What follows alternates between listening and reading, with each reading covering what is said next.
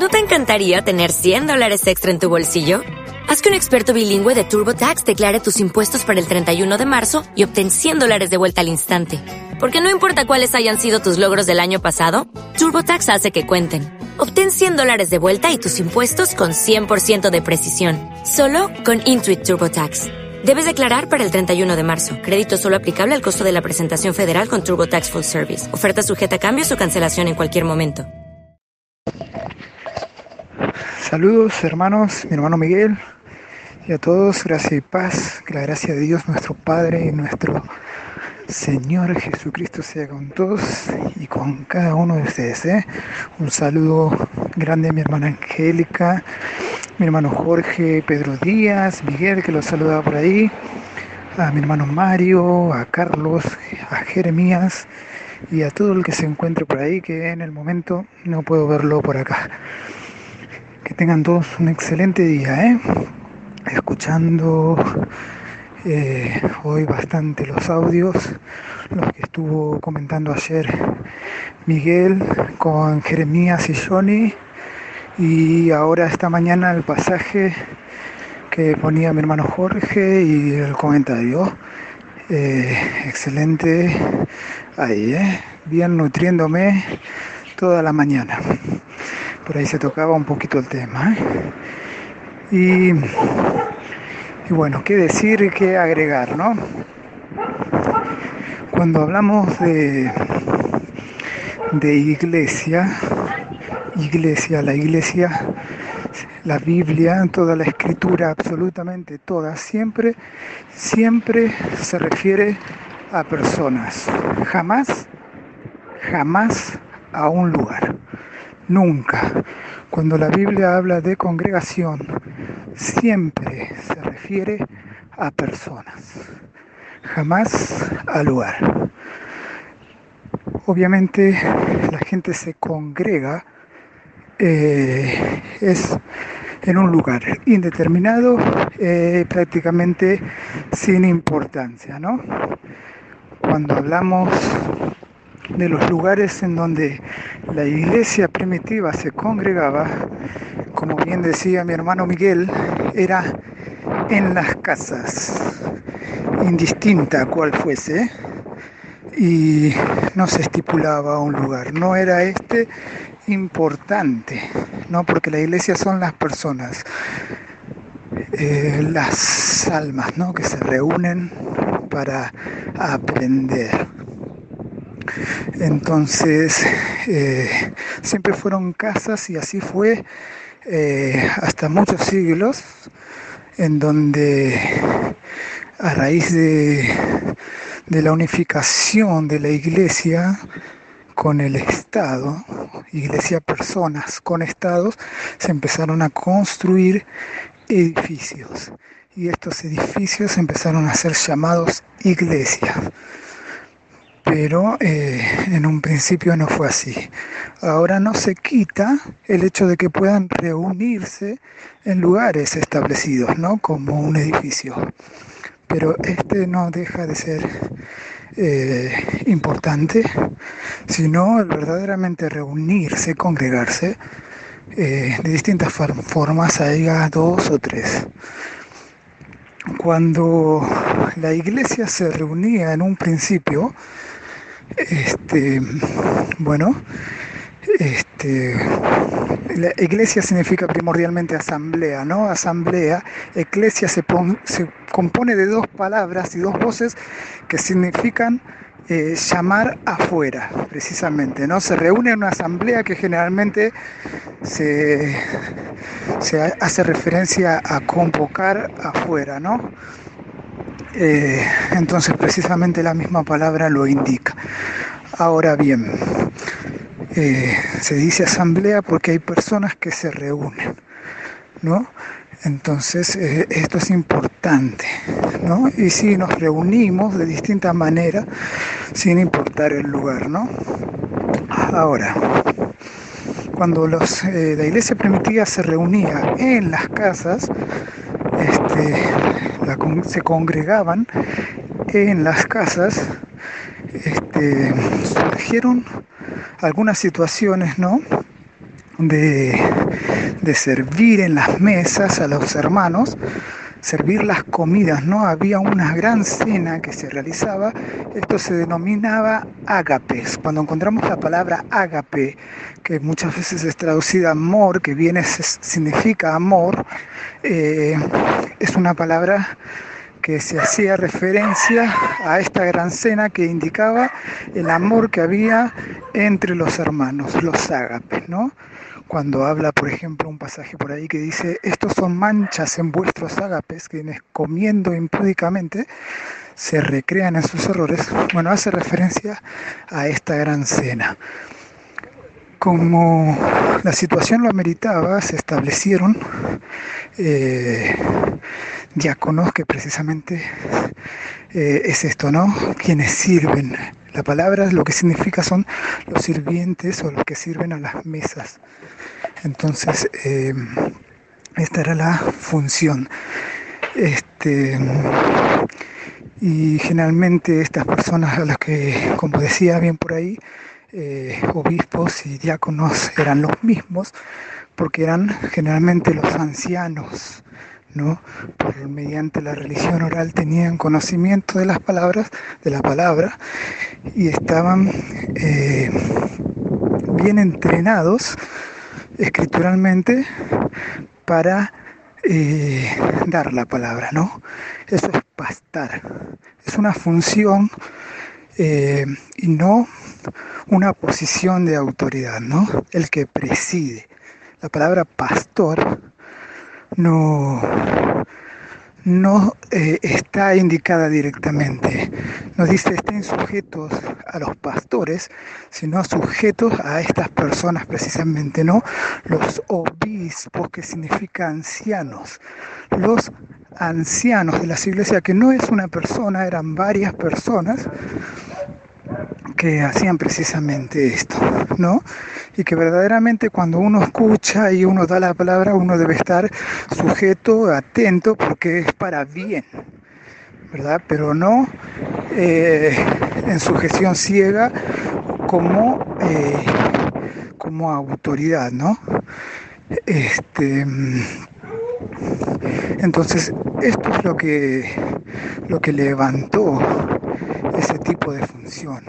Entonces los apóstoles se dirigían a un lugar y a, una provincia, predicaban el Evangelio, muchos recibían ese Evangelio y se reunían en alguna casa y los apóstoles establecían a los ancianos del lugar, ¿no?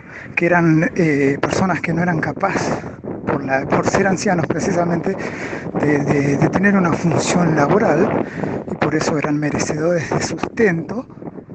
Y, estos ancianos, que no era uno, eran varios, eran precisamente ancianos de edad, no es, no es una función o una posición, ¿no? Sí es una posición en el sentido que cumple una función, obviamente, pero pero no es un sistema, digamos, eh, religioso, ¿no? De, de, sujeción y, rangos, ¿no? Eh, el cuerpo está sujeto entre sí, en todas las partes, ninguno es mayor que el otro, el pie no, no, no, preside, no uno desecha la mano y, la mano al pie. Obviamente eso es una función y no es que una mano es más que un pie o tiene más importancia y manda sobre el pie. No, la cabeza es Jesucristo, claramente lo dice la palabra. Y, y a esto se refiere. El cuerpo funciona eh, sin imposición de una parte sobre el otro, sino como una armonía. Y, es importante entender estos aspectos. Entonces debemos congregarnos, por supuesto que debemos congregarnos y reunirnos, ¿no? Pero eh, el entendimiento de la palabra no indica eh, jamás que uno deba pertenecer a, denominaciones, eh, a cosas que surgieron a partir del siglo IV o V y, uno no puede estar eh, siendo rebelde a la palabra de Dios eh, por no cumplir instituciones humanas o, levaduras añadidas cuatro siglos después de, de haber muerto sus apóstoles, ¿verdad?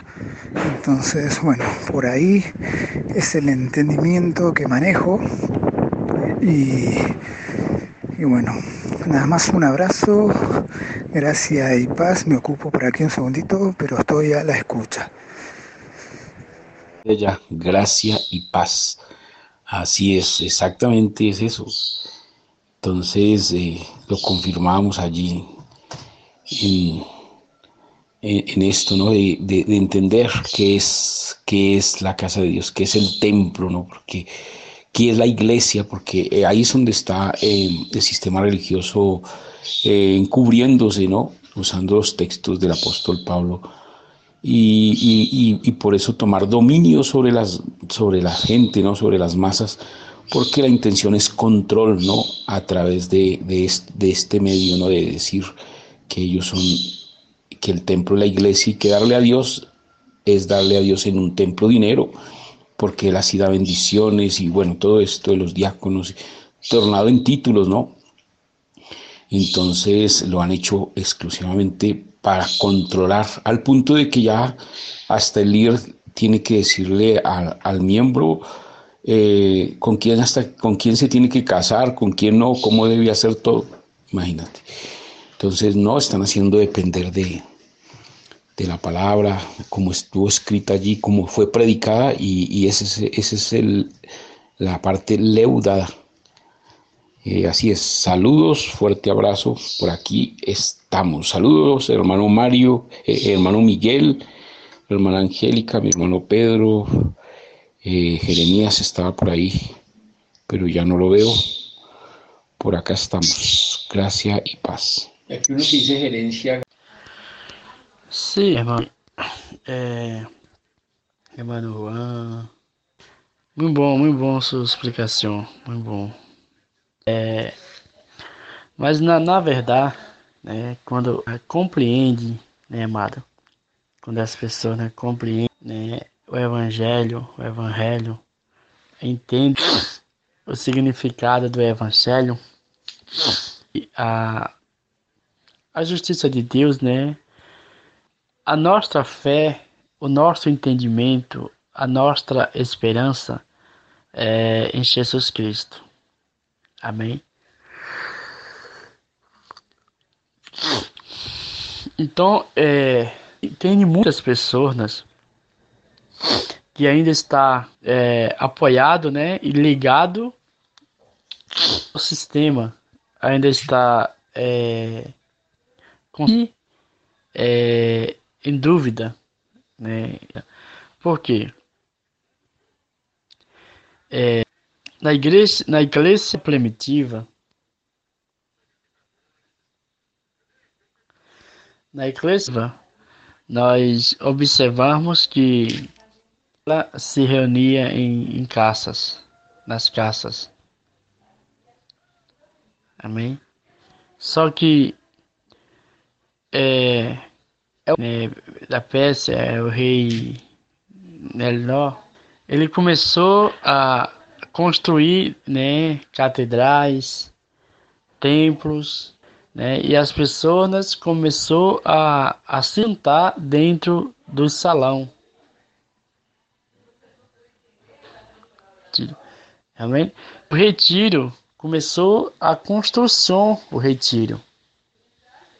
Construir né? Salões. É chato chato.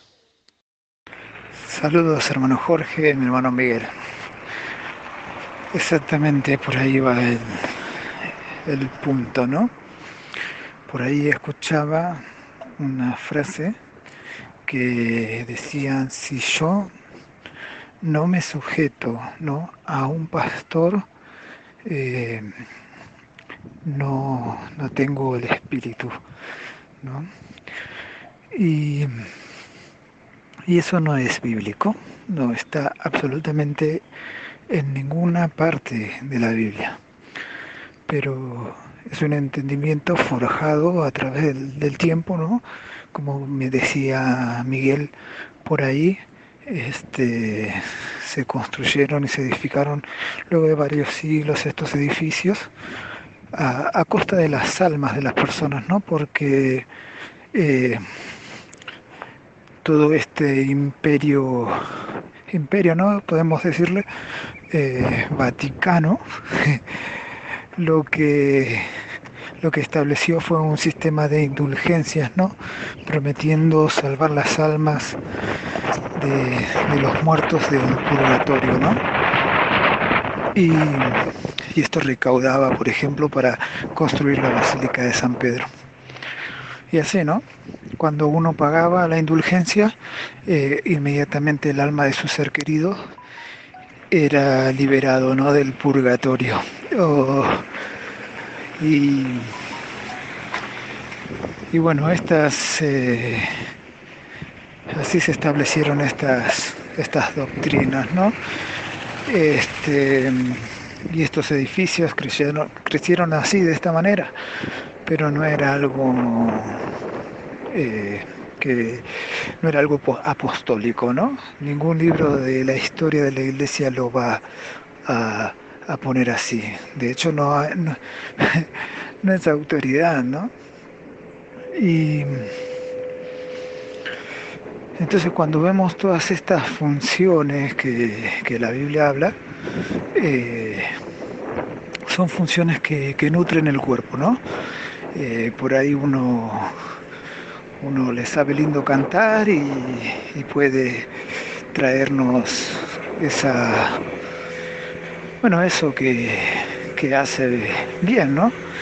Y otro sabe enseñar y así estamos todos sujetos eh, los unos a los otros. La Biblia no habla de estar sujetos eh, a, un, a una persona, ¿no? sino más bien eh, estar sujetos los hermanos los unos a los otros en el vínculo, precisamente el vínculo de la paz y el amor, ¿no? que era esto de, bueno, de, ayudar. Es, bueno congregar y no, no estamos hablando algo contrario a eso, ¿no? sino el concepto que muchos tienen eh, metido en la cabeza y no han transformado su, entendimiento, ¿no? sino que se han conformado al siglo, ¿no? a, este, a este entendimiento de, estos tiempos, ¿no? que reina y gobierna las mentes, ¿no? Y son murallas impenetrables ¿no? de pensamiento. Por eso es importante bueno, destruir esas murallas ¿no? que se oponen al conocimiento verdadero de Cristo. Cuando hablamos de, estar sujetos a quienes nos presiden, ¿no? o prestar atención a aquellos que presiden, precisamente es presidir, no es, no es ser un jefe o una autoridad. Y, y cuando habla de estar sujetos a, a los obispos, por supuesto, eh, habla de, estos ancianos, ¿no? que no era uno solo en una congregación, sino que eran varios ancianos y, y estos eh, verdaderamente, bueno, velan por las vidas de nosotros y, nos enseñan, ¿no? Cuando alguien eh, da la palabra, lleva alimentos, lleva pastos y es pastorear, pero no es que uno deba estar sujeto al pastor, sino la palabra de, a la palabra de Dios verdaderamente y velar y escudriñar que esto así sea.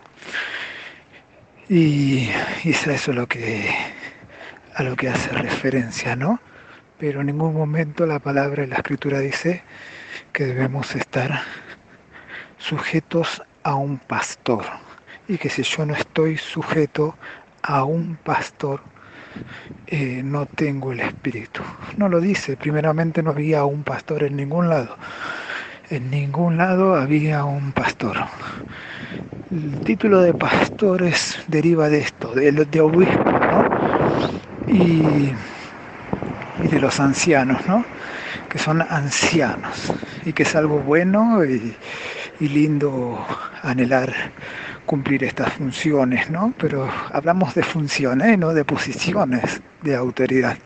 En una iglesia que no es un templo, un edificio hecho de piedras, ¿no? Este, y bueno, sí, verdaderamente por aquí congregamos, nos reunimos también y compartimos y podemos ayudarnos, ¿no? Y, y no es que no nos congregamos, seguramente eh, congregamos con hermanos, familias o con algunas personas, damos y recibimos palabra y, y eso es congregar, eso es congregar, no es que yo, de hecho en las congregaciones si usted ve, eh, hay competencias entre una misma línea y uno no puede ir a la iglesia de otro, ¿no? Tiene que estar sujeto a un, a un pastor y no puede andar de acá para allá, etcétera, etcétera, ¿no? Y bueno, todas son ideas que, que, que las personas tienen que se han hecho fuerte a través del tiempo, pero que no tienen asidero en las escrituras. La gente cree verlas en las escrituras porque cuando escucha la palabra iglesia, por ejemplo, comprende lo que hoy comprende. Así con muchísimas palabras, tiene el entendimiento desviado y bueno, comprende más las escrituras precisamente porque se ha conformado a, a ese entendimiento. Este, la Real Academia Española puede redefinir una palabra por conforme al entendimiento de este siglo, ¿no? Si buscamos el significado de infierno, no nos va a dar un significado real, sino el, significado actual, ¿no? O nos va a poner ambas líneas de significado. Y, y está bien certificar cuál era el entendimiento en un principio. Este, por aquí estamos, ¿eh? nada más un poquito añadida por ahí porque me saludaban volviendo al trabajo. Buena tarde para todos. Gracia y paz. Gracia y paz a los hermanos que por acá se encuentran en este precioso canal de Gracia y Paz. Gracia y paz a todos los hermanos. Bueno, escuchaba por ahí el hermano Juan exponiendo un poquito sobre la iglesia. Y bueno, para seguir el punto, quisiera aportar algo, solamente algo, para, para la edificación de todos por acá. Y, más que nada, pues eh, para seguir eh, por ahí con la idea que traía el hermano, el hermano Juan, respecto a la iglesia, para que nos edifiquemos un poquito más. Bueno, decir nada más que pues, la iglesia, la iglesia cristiana, eh, en, todo, en todo tiempo, en toda época, ya sea pasada o ya sea presente o incluso futura, pues es y será, ¿no? Eh, constituida o consiste en todos los que, los que creen en el Señor Jesús. Pues así como, como el Hijo de Dios que, y que le aceptan como Salvador, ¿no? Como Salvador personal de su pecado y, y pues que le obedecen como, como al Cristo, como al príncipe del, de, digamos, del reino de Dios, ¿no?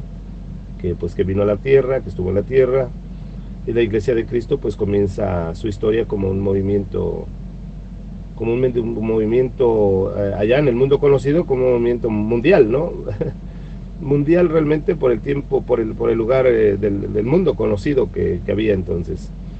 Y comienza pues el día de Pentecostés, ¿no? Por allá en los años 30 después de Cristo, eh, que comienza pues ahí en el día de Pentecostés, que viene siendo como, como 50 días, más bien 50 días después de, de que el Señor resucita, después de la resurrección del Señor y, digamos 10 días después de su ascensión, que es cuando el Señor les dijo que esperaran eh, el Espíritu Santo, ¿no? Y bueno, pues el, eh, durante el, trabajo, durante el ministerio de Jesús, del, del, del, Señor Jesucristo, pues de sus discípulos más que nada creyeron en Él, ¿no? Creyeron que Él era el, aquel esperado Mesías, aquel esperado eh, Cristo, realmente la palabra pues Mesías este, es, es, una palabra hebrea y pues la palabra Cristo, que viene siendo, digamos, ambas, las dos, viene Cristo y viene la palabra Cristo y la palabra Mesías, pues vienen significando el ungido, más que nada, ¿no? Pero creyeron en ese ungido, creyeron en ese Mesías, en ese Cristo, en ese, en ese príncipe, por decirlo así también. Eh, y entonces, eh, aunque Jesús realmente aceptó, digamos, este título de, de sus de sus eh, seguidores, de, sus discípulos, también les prohibió que proclamaran mm, esa verdad ¿no? al pueblo en, general. Pero eso lo hizo para que esperaran hasta que resucitara, resucitara él, digamos, de entre los muertos. Y durante los, durante los 40 días que siguieron a, a su resurrección, les mandó pues de que comenzaran a predicar su evangelio, ¿no? las buenas nuevas, que fueran llevando pues esa noticia preciosa que él había traído y que esperaran el bautismo del, del Espíritu Santo allá en el día de Pentecostés. Días después de que él se fue, les, les dio la recomendación, esperen ahí y, y, ahí esperaron, ¿no? Y claro, después de recibirlo, serían, eh, después de recibir el Espíritu Santo, serían, serían sus testigos por todo el mundo, por el mundo conocido, pues. Y bueno, pues esa, e, ese día de Pentecostés, mientras, mientras eh, los seguidores de, del Señor, que eran como 120, dice ahí, como 120 eh, número, ¿no? Pues estaban congregados, orando, y fue que el Espíritu Santo vino, vino sobre ellos de una manera, una fuerza, un poder, de una manera pues maravillosa, eh, preciosa de parte de Dios. Y pues tan hermosa y tan vivida fue la, digamos, la manifestación, la venida de este Espíritu Santo que vieron, dice la Escritura, que vieron descender eh, lenguas de fuego, ¿no? De lo alto, de lo alto, y, comenzaron a, posarse sobre ellos, se asentaron sobre sus cabezas de cada uno de los, de los presentes, ¿no? Y bueno, pues el efecto este hecho, pues, eh, raíces, ¿no? Fue triple, pues, porque iluminó sus mentes, eh, les dio un nuevo entendimiento, un nuevo concepto de lo que es el reino de Dios, que no era un, imperio político, eh, como lo que estaba sucediendo en el momento, sino que era pues un, reino espiritual donde el Señor, eh, aunque invisible, gobernaba activamente a todos los que le aceptaron por fe, ¿no? Aunque ya no estaba con ellos, así de forma invisible, gobernaba sobre ellos, sobre los que le aceptaron por, por la fe y les dio poder pues digamos al impartir cada uno en cada uno eh, en cada miembro un, fervor de espíritu y un poder de, poder hablar de poder expresar eh, eh, su testimonio.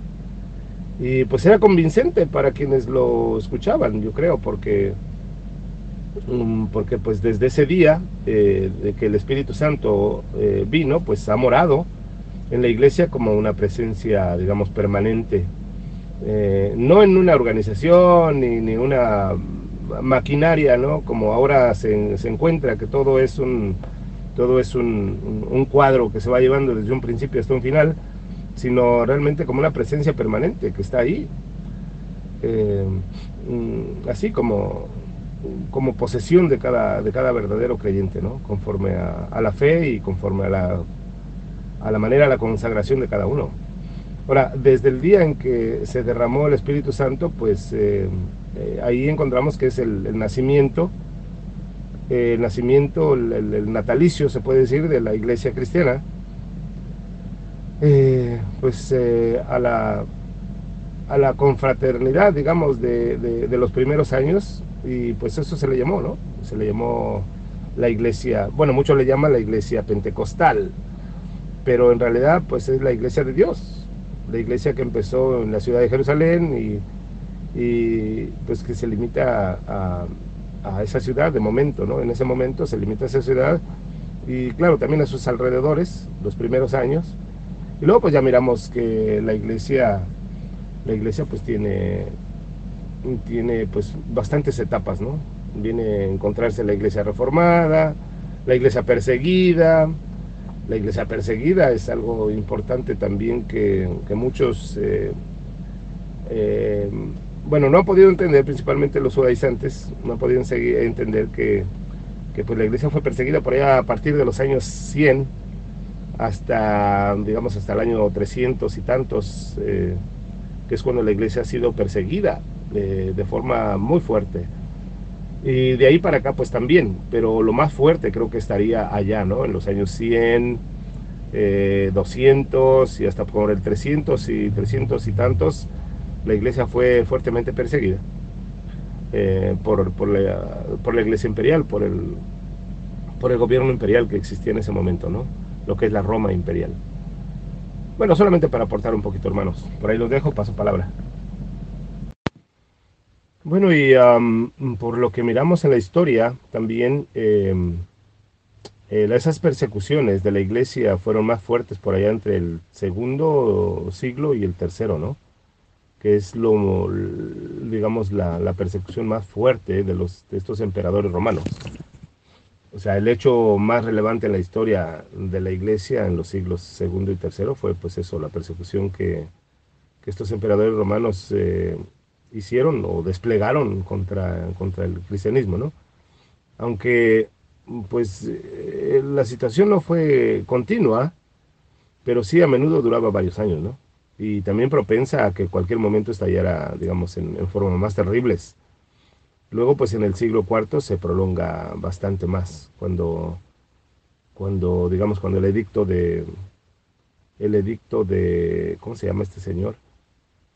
El edicto de mm, Constantino, ajá, se me vino a la mente ya de Constantino, o sea, aquel, aquel emperador, aquel primer emperador eh, cristiano, ¿no? Supuestamente cristiano, pero realmente no era un cristiano, pero sí puso fin a todos los intentos de destruir la, iglesia cristiana, eh, la iglesia de Cristo, eh, pero claro, lo hizo para, para meter ahí su paganismo y muchas otras cosas más, ¿no? Que vino después ahí una, una mezcla de, de lo que era realmente la iglesia y, y se contaminó con todo el paganismo vemos como ahí Constantino, ahí como, como el primer emperador cristiano, pues pone, en cierta manera, pone fin a esos intentos de destruir la iglesia, ¿no?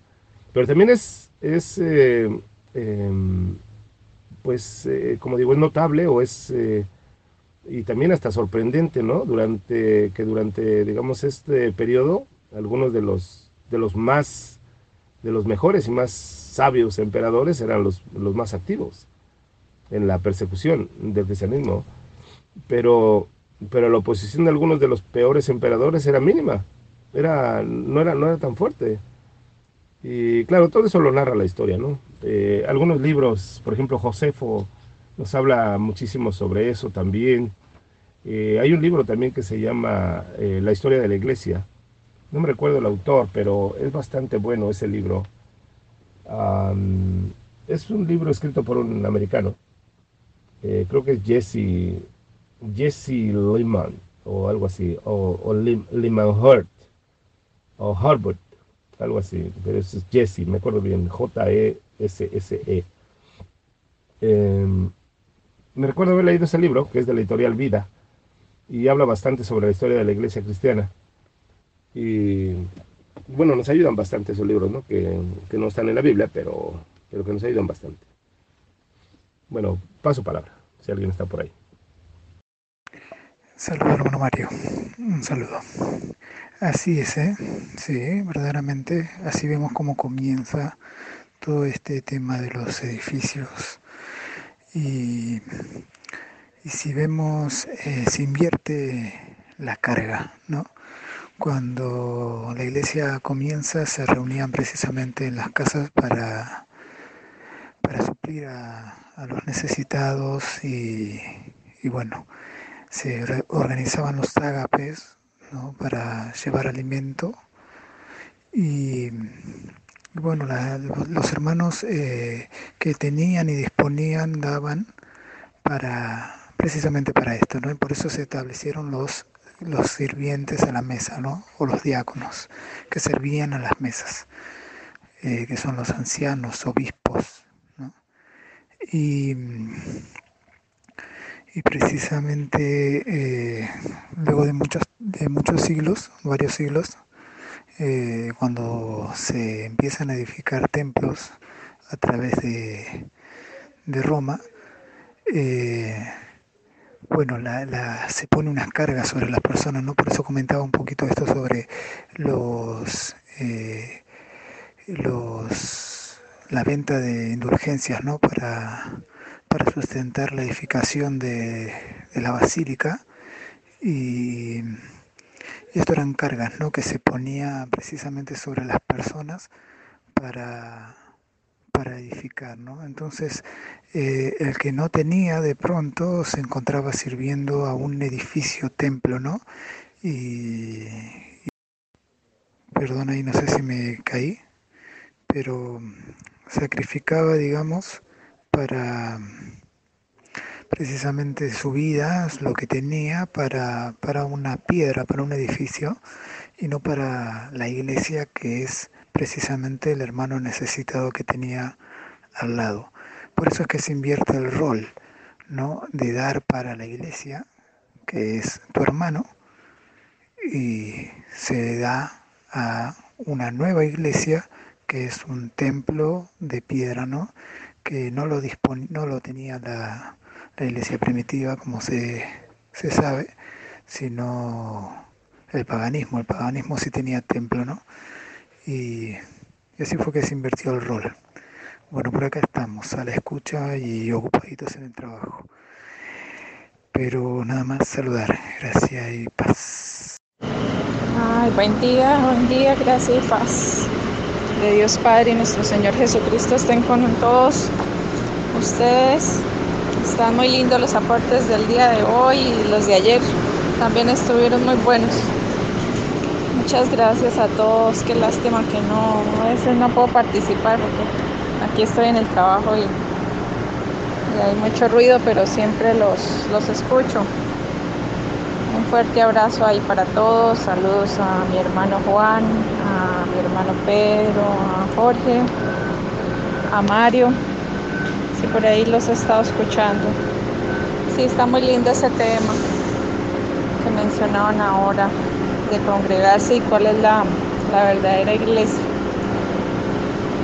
Pues, mucha gente desconoce esto y no a veces no, no entienden.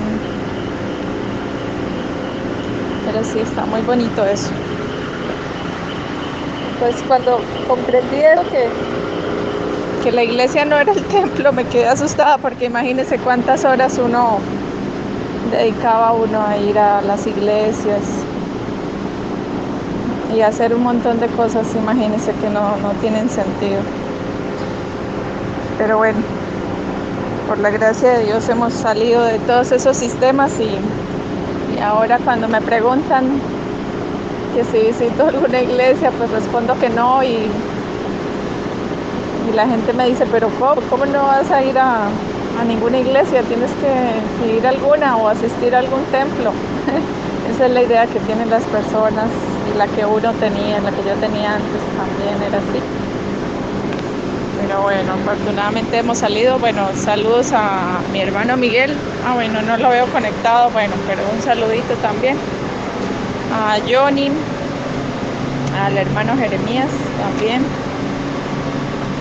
Bueno, fuerte abrazo para todos.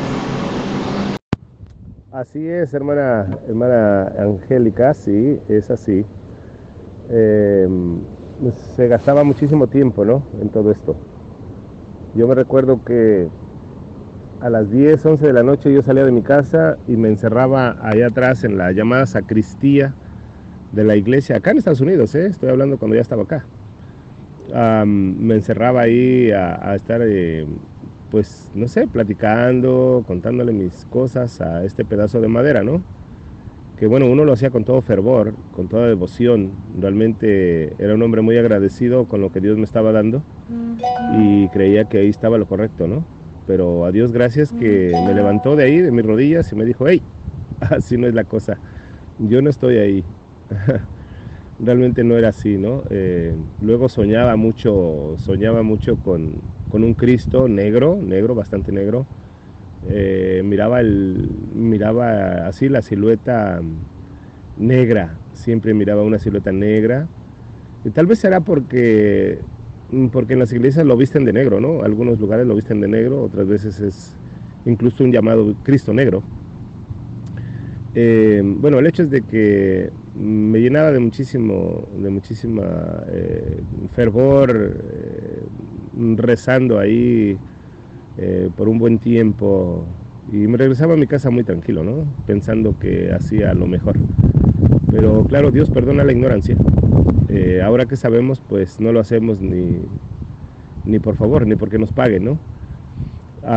pero era así. Y bueno, la historia de la iglesia es un, es un, tema, es un tema lindísimo que creo que nadie deberíamos de ignorar en lo más mínimo porque tiene etapas bastante fuertes, otras, otras etapas lindísimas, aunque hay bastante crueldad en la persecución y todo eso, nos damos cuenta que los primeros cristianos, nuestros primeros hermanos, fueron hombres y mujeres que fueron entregados al Señor, no les importó su vida, no les importó ser eh, antorchas en algún areópago, o perdón, en algún, sí, en algún, eh, en algún estadio, en algún lugar de estos donde los, los llevaban, los ponían como, como antorchas. Eh, ahí los encendían, ahí los prendían y con eso se alumbraba la gente y se burlaban de ellos, era un teatro, un verdadero teatro. Para ellos les gustaba mucho hacer eso con los cristianos. entonces es triste, pero al mismo tiempo nos damos cuenta que hasta qué punto realmente seremos capaces nosotros de entregar nuestra vida ¿no? por el Señor.